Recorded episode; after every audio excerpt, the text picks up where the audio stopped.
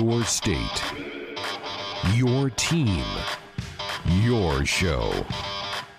This is Sports Nightly. Adrian gets the snap, holds it, looks, sets, throws, pass, caught, Wandale, first down. It's on the twenty, fifteen, shoots a defender, ten, five, touchdown, Nebraska. Wandale Robinson's first touchdown as a Cornhusker. Now, let's check the pulse of Husker Nation with your hosts, Greg Sharp and Nate War.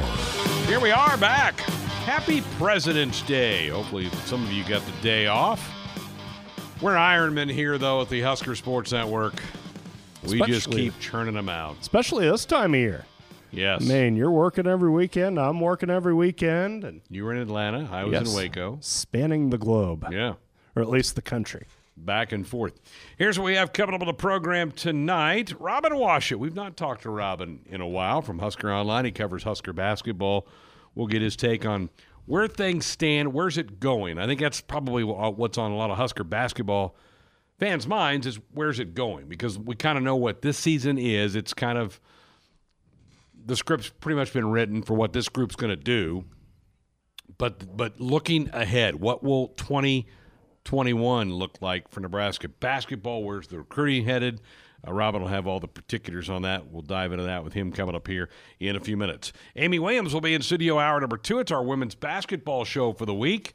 Matt Coatney and her will talk women's hoops. Boy, a heartbreaker for them yesterday, Nate. They had a five-point lead with three minutes to go against a really quality Northwestern team. You felt like, man, this might be the win that really kickstarts them here in the last kind of quarter section of their season, and yet they couldn't close the deal. Yeah, frustrating game for them. And after the Penn State win on Thursday, you were hopeful that they could go up to Northwestern and, and beat a good, not you know, nationally ranked opponent. Yeah. It, w- it would have been a very nice win for Amy Williams' club to get. They led almost the entire second half, but just could not close the deal, and as a result, drop another game in the conference and, and what looked to be a pretty promising resume at one point. Uh, now there, now there's a pretty big hole there. Yeah, there is. So we'll we'll get her take. She'll be in studio for hour number two, so get your comments, questions ready for her. Weekend Rewind coming your way at the uh, top of hour number three. And as always, phone lines open and available for you at eight six six, Husker one, eight six six, four eight seven,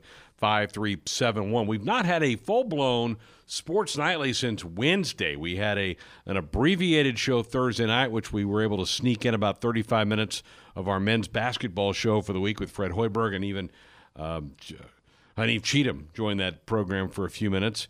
Friday night, we had the the opener for Husker baseball in Waco, so no show on Friday. So there, there's been several things, Nate, that have popped as it relates to Husker football since we last chatted. Um, I'm going to start with the good news, and that was Christian Gaylord, the offensive lineman who tore up his knee last August. It was the first week of practice. He went down with a knee injury that required surgery that took away his fifth year of Husker football. Well, he applied and received a sixth year of eligibility, so he's going to be a part of Husker football. And I know, talking to Coach Austin, Nate, that he was firmly on the two deep, was, I think, considered to be the third tackle behind Hymas and Farniok. And so, you know, you know you're going to have some injuries and you'd like to rotate some guys. He would have played last fall for Nebraska, so he gets a sixth year. And Uh, by just looking at some of his social posts, he's really excited about the fact that he's still complaining a year of college football. He gets another chance to perhaps push his way into the starting lineup, and even though everybody else is back on that offensive line, uh, the two deep from last year for the Iowa game, the only guy gone is John Reardon, so obviously you slot Gaylord into that two left tackle spot, and maybe he competes to start at one of the tackle spots next year, but I'm sure he's excited to have the opportunity, or another opportunity, to play, to push his way into the lineup, because as you said, Greg Austin has said he would have played. He would have mm-hmm. been a factor last year. Maybe he wouldn't have started, but he was a guy that, that was right there with the starters.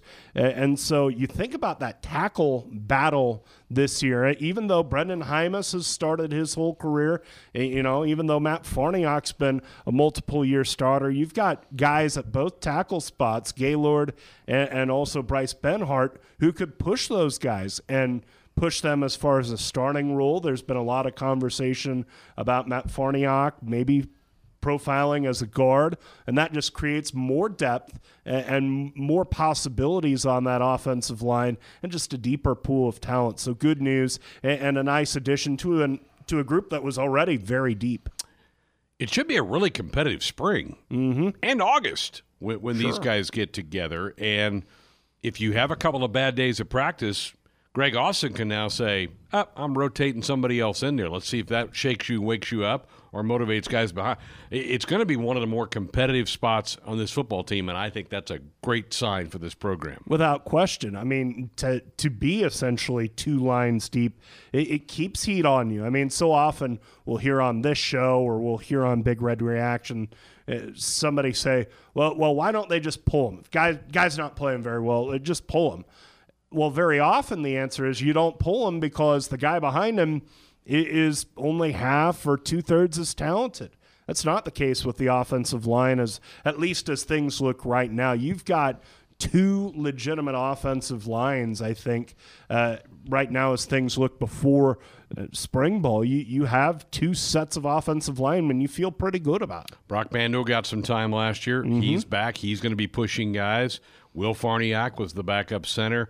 You had those incoming freshmen. You mentioned Ben Hart, Anderson, Lynn, Banks. Those guys were all had a year to work out, lift, mm-hmm. get stronger, get bigger.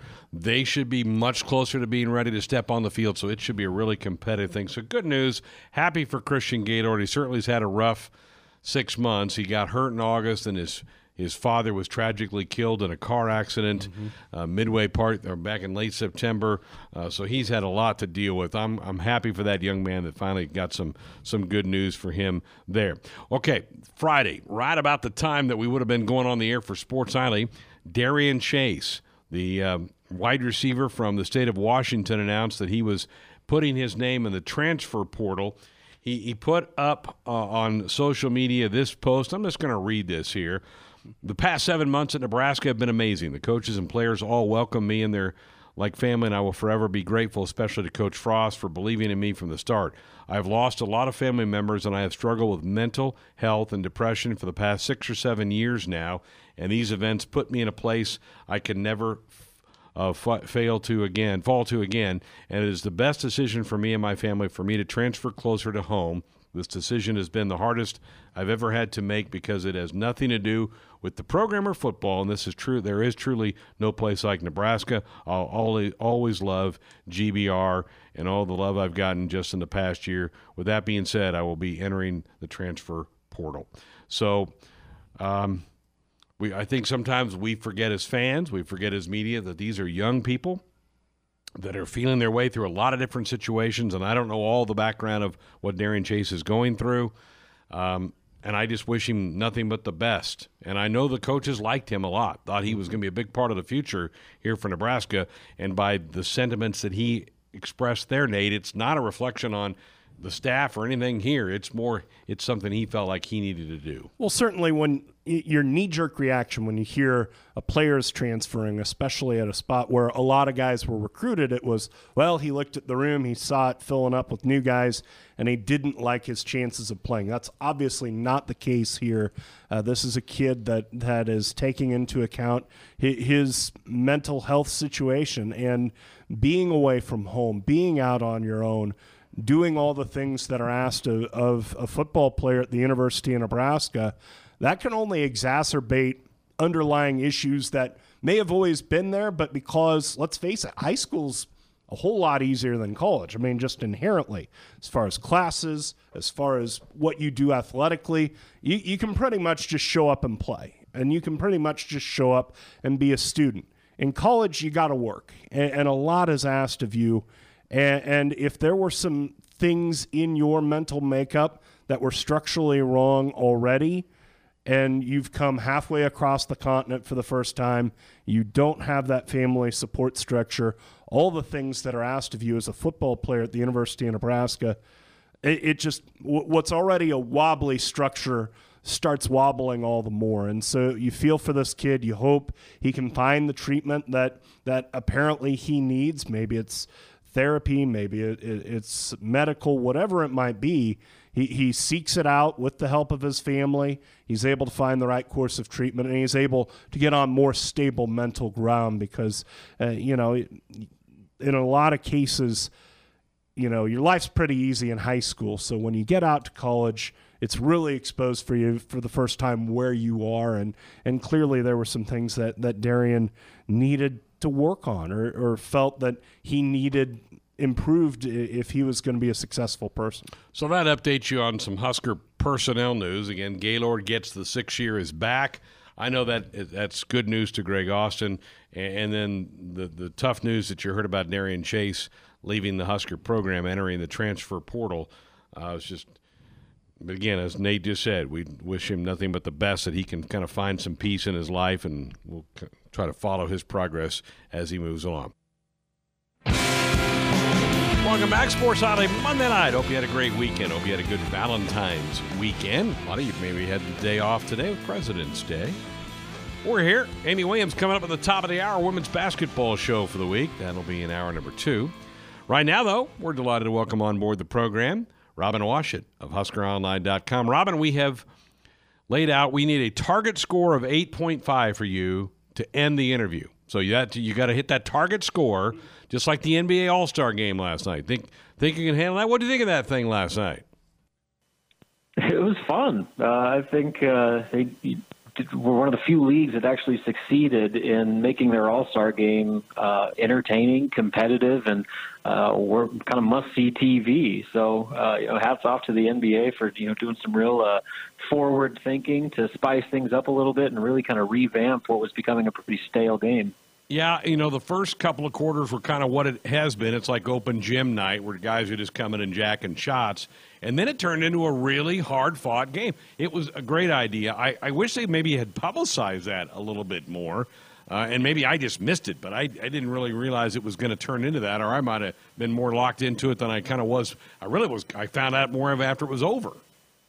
Yeah, yeah, and you're resetting the score, I think, was really uh, maybe the, the most uh, – Uh, beneficial thing to, to making that thing worth watching, because you know it kept guys competitive and it kept it from getting lopsided. And the one complaint I had was that the game was allowed to end on free throws. Yeah. You know, if you're going to do some sort of walk-off deal, it's it's got to be a, a real bucket where a guy goes and makes a play, and you know you don't have some sort of like anticlimactic free throw to win the game. He should have just missed the last one. But you know, yeah, I mean, if he was a real, if he was a real competitor. Yeah. uh, well, hey, uh, I know a lot of people are just kind of counting down the games left for this Husker basketball season, which we, I think we all knew was going to be a trying one, a, a foundational year for Fred Hoiberg and this team, and such a tough injury for Mate Kavas on on Saturday against Wisconsin that's going to end his Husker career. Uh, he he never really got to the kind of three-point shooter we thought we were getting, did he? I mean, everybody thought he, thought he was going to be kind of this dead-eye guy to come in and shoot, and he just never really found that rhythm throughout the year.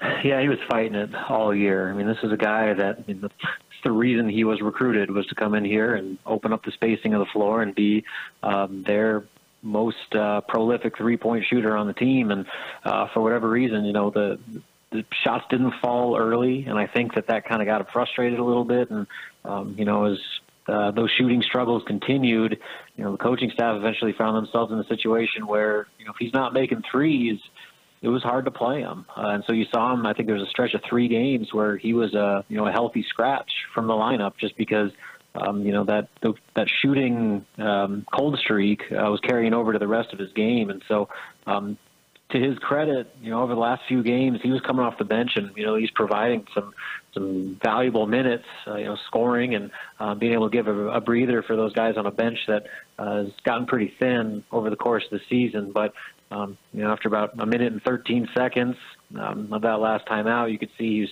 he was shooting, and he hit his hand, and immediately went to the bench, and uh, it was kind of all over from there. Um, and you know.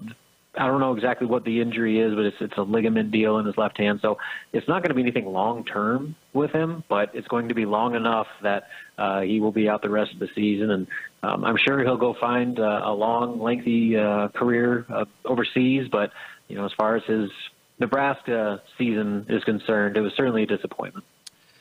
Speaking of coming off the bench, that, that's where Gervais Green has found himself over the last month plus. I know he did start Saturday against Wisconsin. W- what do you think his future is with this program? And, I mean, that, that may be a little bit of a loaded question because in, in this day and age of college basketball, we have seen mm-hmm. so many guys leaving programs and coming and going. Um, do you have a, a sense of what, what lies ahead for Gervais? I think a lot of it depends on – what he's willing to accept as far as his role goes. Um, you know, obviously he has found a way to, um, you know, be a, a valuable asset to this team coming off the bench.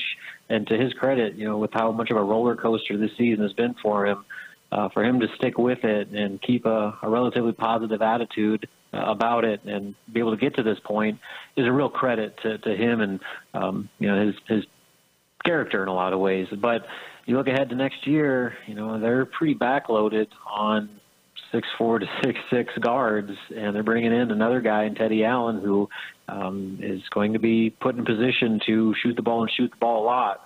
Uh, and so, you know, is Gervais content with, you know, more than likely uh, being a bench guy again next year, maybe one of those first guys um, in the rotation, but probably not a starter, just given uh, the, the the lineup that they have projected next year with Teddy Allen, with the three sit-out guys, um, you know, Cam Mack and and so forth. So it's really going to depend on, you know, what what Gervais wants. I mean, if he's content with continuing to stick it out in Lincoln and being a, a valuable, you know, first, you know, one of the first guys off the bench in the rotation, um, you know, Nebraska is going to love it. But you know, he he came to Nebraska to be the guy. I mean, he was recruited by Tim Miles to be the next in line in the in the vein of, you know, uh, James Palmer or Tran Pettaway, you know, one of those guys that was going to average a lot of points and, um, you know, get a, get a lot of opportunities to be the, the lead dog. So we'll see what happens. I mean, you know, obviously things got pretty rough for him uh, you know, back in December uh, to where there was some real speculation if he, if he was even going to make it past the semester.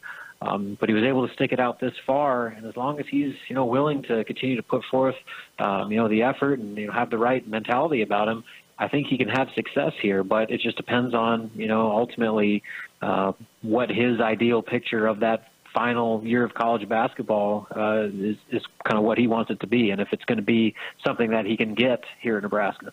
Robin Washut is with us from Husker Online, talking Husker basketball, the Big Red.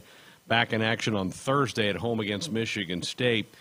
Let's are they are they still actively looking at twenty twenty signees in your eyes, or have they shifted most of the focus to the next class? They are absolutely still looking at two thousand twenty because right now um, they still have a spot to fill because uh, Charlie Easley's scholarship only runs through the semester. So as soon as Uh, the spring semester comes to a close, they're going to have um, an open spot still to fill. So, uh, and that's not even counting any further attrition that will likely happen um, with guys that are currently on scholarship right now. Uh, I mean, it's just kind of the name of the game, and especially with a team that was thrown together the way this squad was, you know, there's there are going to be some more things that, that need to shake out before, uh, you know, this, this roster is really what Fred Hoiberg ideally wants it to be. So um, that's probably going to open up at least another spot and probably more. Uh, so you're looking at, you know, at least two more scholarships to fill for two thousand twenty. And so they've already had, um, you know, a kid by the name of Carter Witt, who he's an interesting kid because he's a four-star top sixty player, but right now he's still a member of the two thousand twenty-one class. But Um, academically, he is able to move up to two thousand twenty if he wants to, and he's already taken four official visits um, that, you know, for, for this recruiting cycle that leads you to believe, and I think the assumption um, everywhere is that he will eventually move up to two thousand twenty. So Nebraska is recruiting him to be a two thousand twenty recruit. Uh, like I said, he was here um, over the, the weekend of the Penn State game, uh, and that visit, uh, from what I've been told, uh, went very, very well. Um, and so that's kind of probably right up there at the top of the board of two thousand twenty recruits that they're looking at. And, you know, with this staff, there will always be transfers. Um, they always want to have at least one, but ideally two sit-out guys in every single class. And so that will probably be where they look for, you know, at least some of those spots. Um, there's another guy by the name of uh, Adama Sanogo, who is also a two thousand twenty-one recruit. He's a six nine, two hundred fifty pound center, but um, the speculation, as with Carter Witt, is that Adama will eventually move up to two thousand twenty. And so um, Matt Abdelmassi and Fred Hoiberg were just out in New York uh, this past weekend uh, to watch him play in a, in a big-time game out there, uh, and they're kind of just trying to get the, the logistics lined up to bring him on an official visit uh, relatively soon. So um, they're full force still recruiting for two thousand twenty, and those are probably two of the guys that are right at the top of their priority list. But like I said, as the season winds down and that transfer market opens up, that's when I think you'll see Nebraska continue to get uh, active, uh, especially when more spots open up with more attrition. Do you believe that the door is, is closed on Donovan Williams?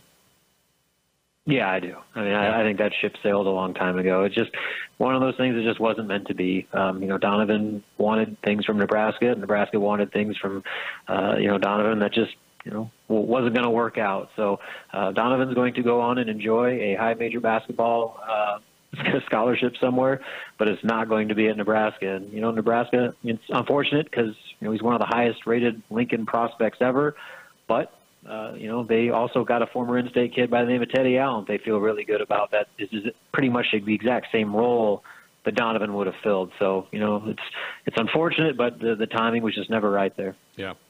All right, well, I think we hit our target score. You, you did it on your first attempt. That's pretty good. You know, I, I tried my best, and I just was inspired by uh, that All-Star game. I'm going to model the rest of my interviews off that going forward. Ah, great stuff. Robin, we appreciate it. Thank you so much. Yeah, no problem. Thanks for having me. There he is, Robin Washut of Husker Online, doing this on our Sports Only Hotline, brought to you by the Woodhouse Auto family, bringing you more choices in brands, locations, and service. Experience the difference. Purchase with confidence. Tonight, it's the Nebraska Women's Basketball Show right here on the Husker Sports Network. Out top, Brown has it. Comes off a screen by Mitchell. Leah Brown drives, lost the ball, gets it back in the corner, leans in. Short corner jumper! Are you kidding me? She made something out of nothing. That might be the biggest play of the game for a while. Our weekly look inside Husker Women's Basketball. Deep left side, Leah Brown looks. Out top, Whitey's deep three. You! Betcha! Wow, did the Huskers need that? With the head coach, Amy Williams. Deep three for Hamilton. Late shot clock, not good. Kate Kainer, eleventh rebound. Huskers two-point lead of the ball. Whitey's ahead. Sam Haiby left wing. She'll take a three. You betcha! Haiby with a huge three to give Nebraska a five-point lead. Nuggets. Now here's your host, Matt Coatney. Oh, welcome to the Nebraska Women's Basketball Radio Hour yet again, as we are deep into the month of February now. The meat grinder, the Big Ten season is taking us all over, and uh, Amy Williams is here with us. eight six six Husker one is the number, eight six six, four eight seven, five three seven one. We'd love to talk to you and visit Husker Women's Basketball. We'll have the coach here for the full hour. And, Amy, it's two weird national days today. I think everybody knows it's President's Day.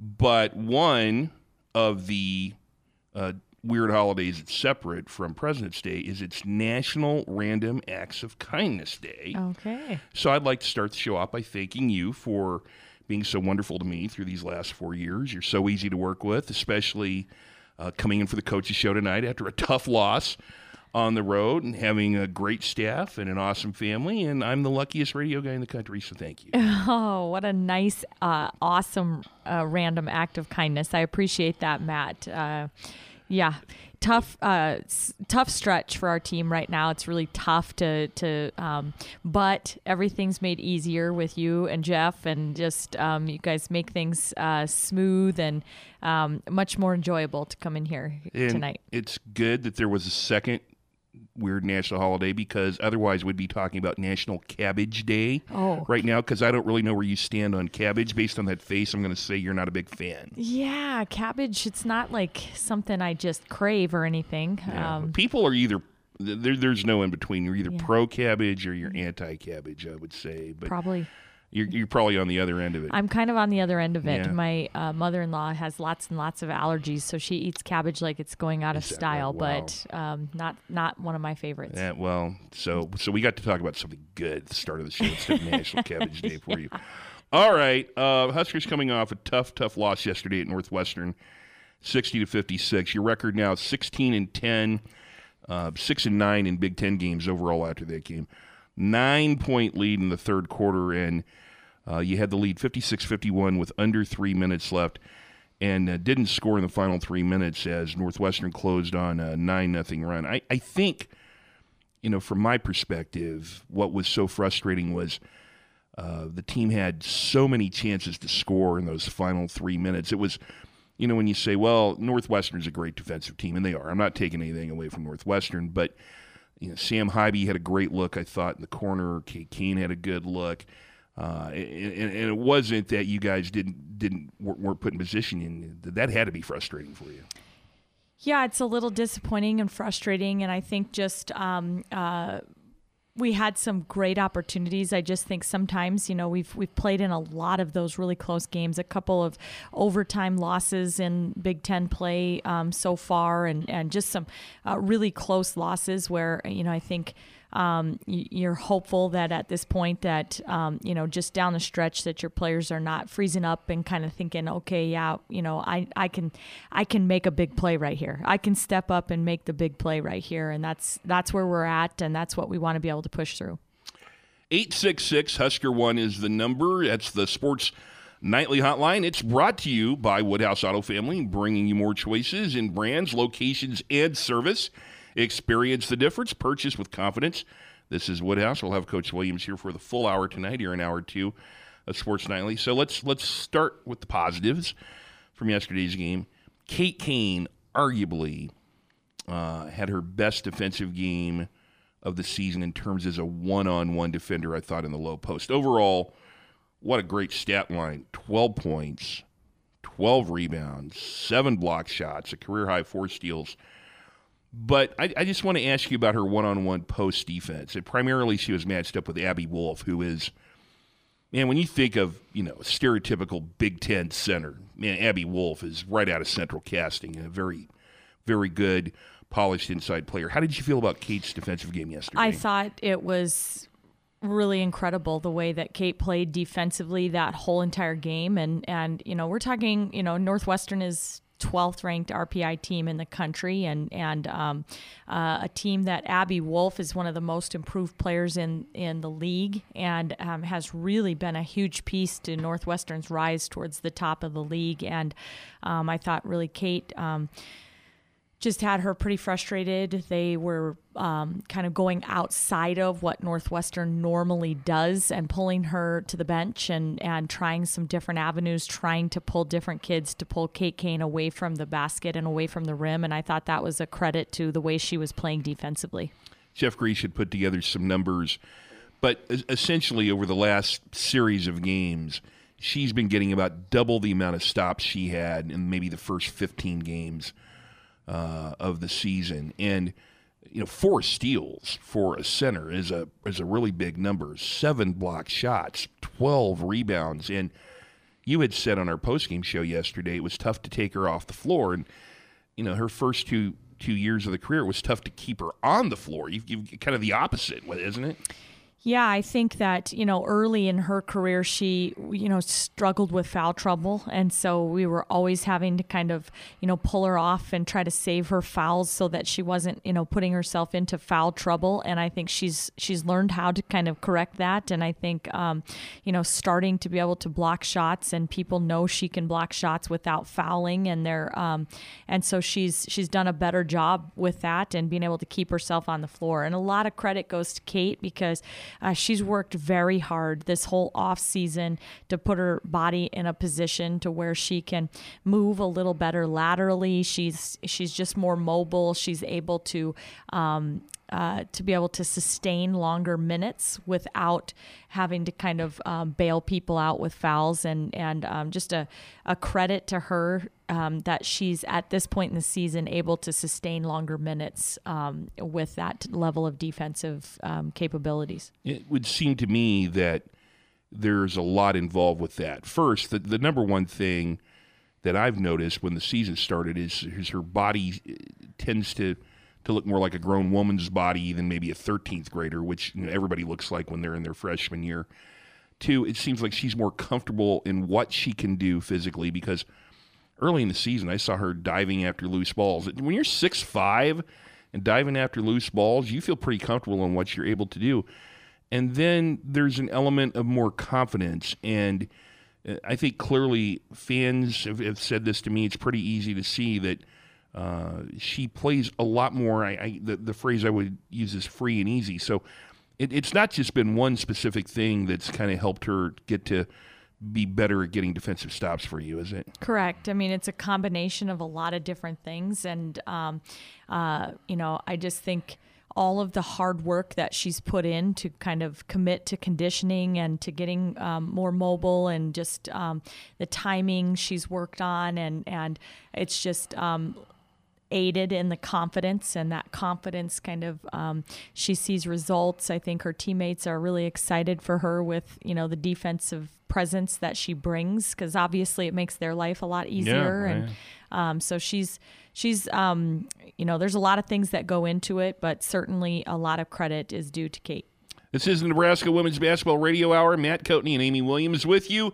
eight six six, Husker one, eight six six, four eight seven, five three seven one if you'd like to talk to Coach Williams here tonight. I, I've got to bring up the play with just uh, under a minute left in the game.